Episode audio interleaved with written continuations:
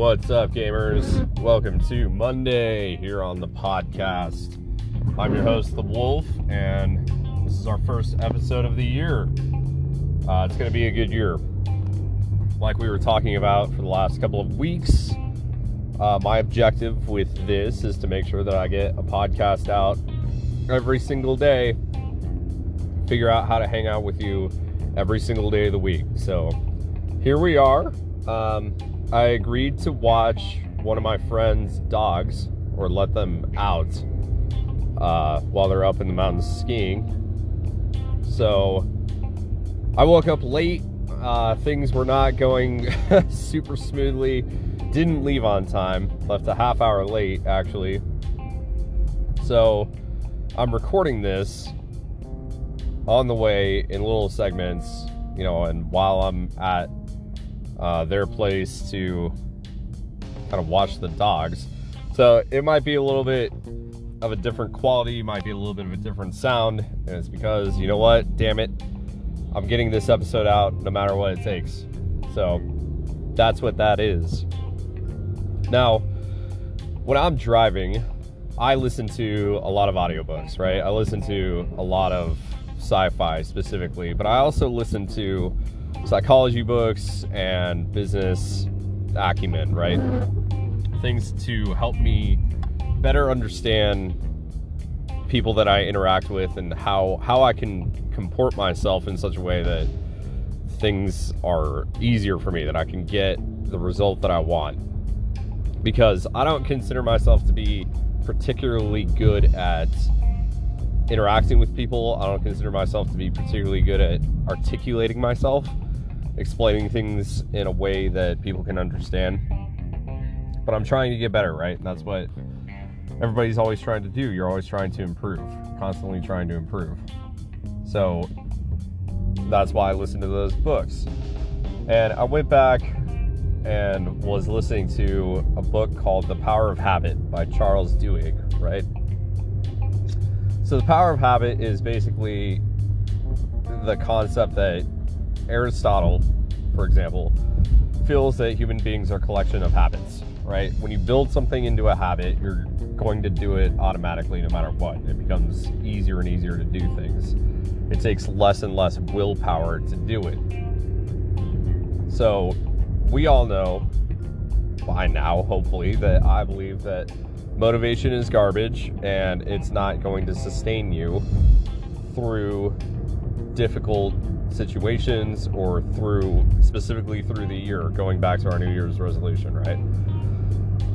So, and you can even apply this to Elden Ring, right? Like, I was motivated to play it. I was super stoked to get into this thing because it was going to be, it was the most, one of the most anticipated games of the year, right? So I started playing it but I didn't have any plan as to like what this game is or how I was gonna, you know, get past the first boss, things like that. So after about the twentieth time I died to the the first boss, I forget his name, I just kind of gave up. So I haven't played Elden Ring in months. But this this conversation hopefully will help you not only with your gaming and your Dark Souls campaigns, but also with your New Year's resolution, right? So, the power of habit. Charles Duhigg uh, mentions a bunch of studies, Starbucks uh, selling Pepsodent, different things like that, right? One of the examples that he gives is people that are in recovery from a major surgery, like a hip replacement or something. And he mentions that a lot of people, you know, even when the doctors tell you you need to take this medication, you need to get out and exercise and make sure you, you're moving around because it's going to help you recover. Even though they know these things, and even though they have an incentive to to do what the doctors are telling them, oftentimes people don't do what what they're instructed to do. And the question is why?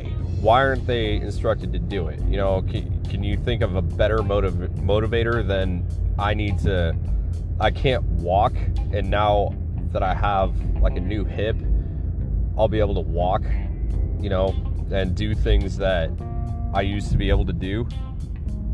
Is there a better motivator than that? But at the same time, they wouldn't do it. So some psychologists got together and they're like, okay, let's try to let's do an experiment. Let's see if perhaps, you know, you hear that writing goals helps people achieve achieve them.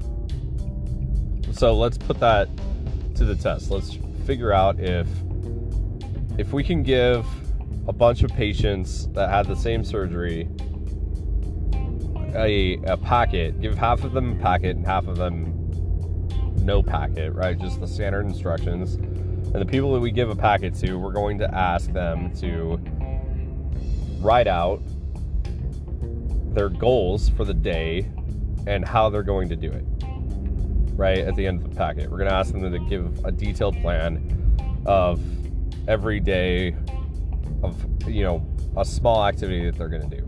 We're going to see if that helps at all. So they give these people these packets and they they conduct the study and they revisit them afterward, right? And they're like, okay, so how did this go? Did people that had the packet improve or were they the same or were they worse? You know, do these things help?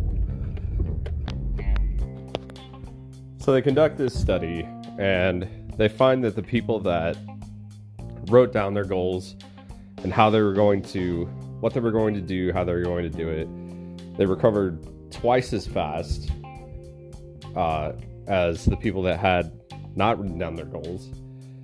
And the question was why? You know, why are they recovering so much so much faster than other people?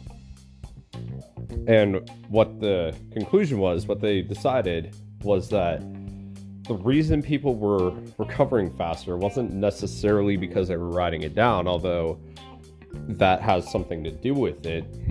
The reason that they were recovering faster was because they identified points where the pain from the surgery was going to be the worst. So, for example, there was a gentleman who wanted to do certain exercises on his way to the bathroom. Every time he went to the bathroom, he was going to do these exercises. So he knew that every time he got up off the couch, that was going to be the most painful part of this entire thing.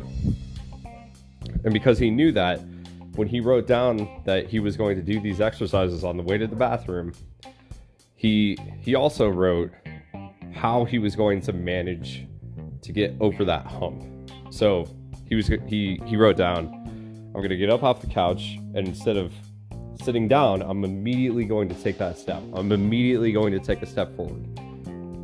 I will immediately do that because if I don't, I know that I'm going to give in to the pain and I'm going to sit down and I'm going to give up. Another gentleman would walk to pick up his wife from from the bus, right? And he knew that in the afternoons his pain was the worst right? So that was kind of his incentive right there. Is like okay i'm gonna pick up my wife from work.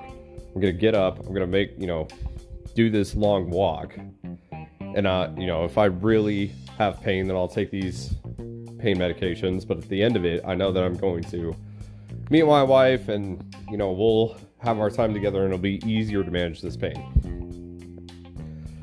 So there are a couple of components here, right? You identify a point where the pain or the discomfort is going to be the worst. You identify how you're going to deal with that. How are you going to get over it? And then third, you have to have a reward. So let's go back to uh, Elden Ring. Okay, so I know, right? And we all know that that first boss, the actual boss, not the end game boss, uh, the tree guardian or whatever he is, uh, the first actual boss, we know that we know that he's there. We know that it's difficult to beat him, right? Or whatever game. So we have identified that problem. Okay. We know that we're going to die about a million times before we beat him. So, how are we going to overcome that point, that that pain point, to actually beat him, right? How are we going to deal with dying over and over and over and over and over and over again until we can defeat him? You know, is it putting on music? Is it zoning out? Is it, you know, what is it? How are you going to overcome the monotony of trying to beat this guy? And the reward, of course, is that you can fucking beat him, that bastard. you know?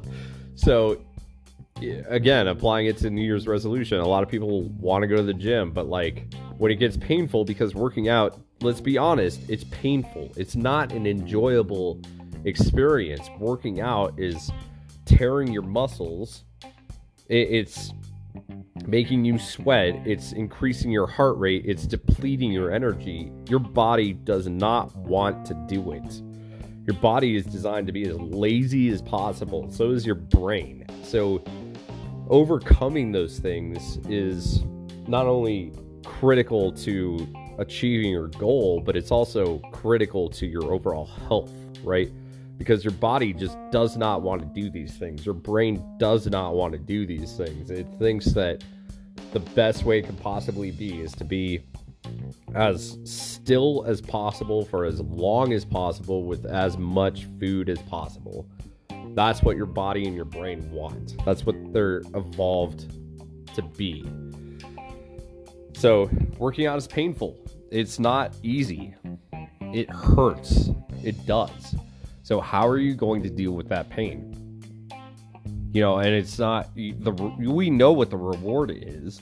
The reward is you get to be in shape, you get to run for longer, you get to look better, you get to be feel better. That's the reward, but a lot of people can't get there because they don't have a plan to deal with the discomfort. And you know, one of the strategies that I've heard a lot is just drive to the drive to the gym. Just make sure you drive to the gym. And if you do that every day, you build that habit, which okay, maybe that works, maybe it doesn't. But at least it's a plan, right? So when you build those habits, you're not you're not relying on motivation.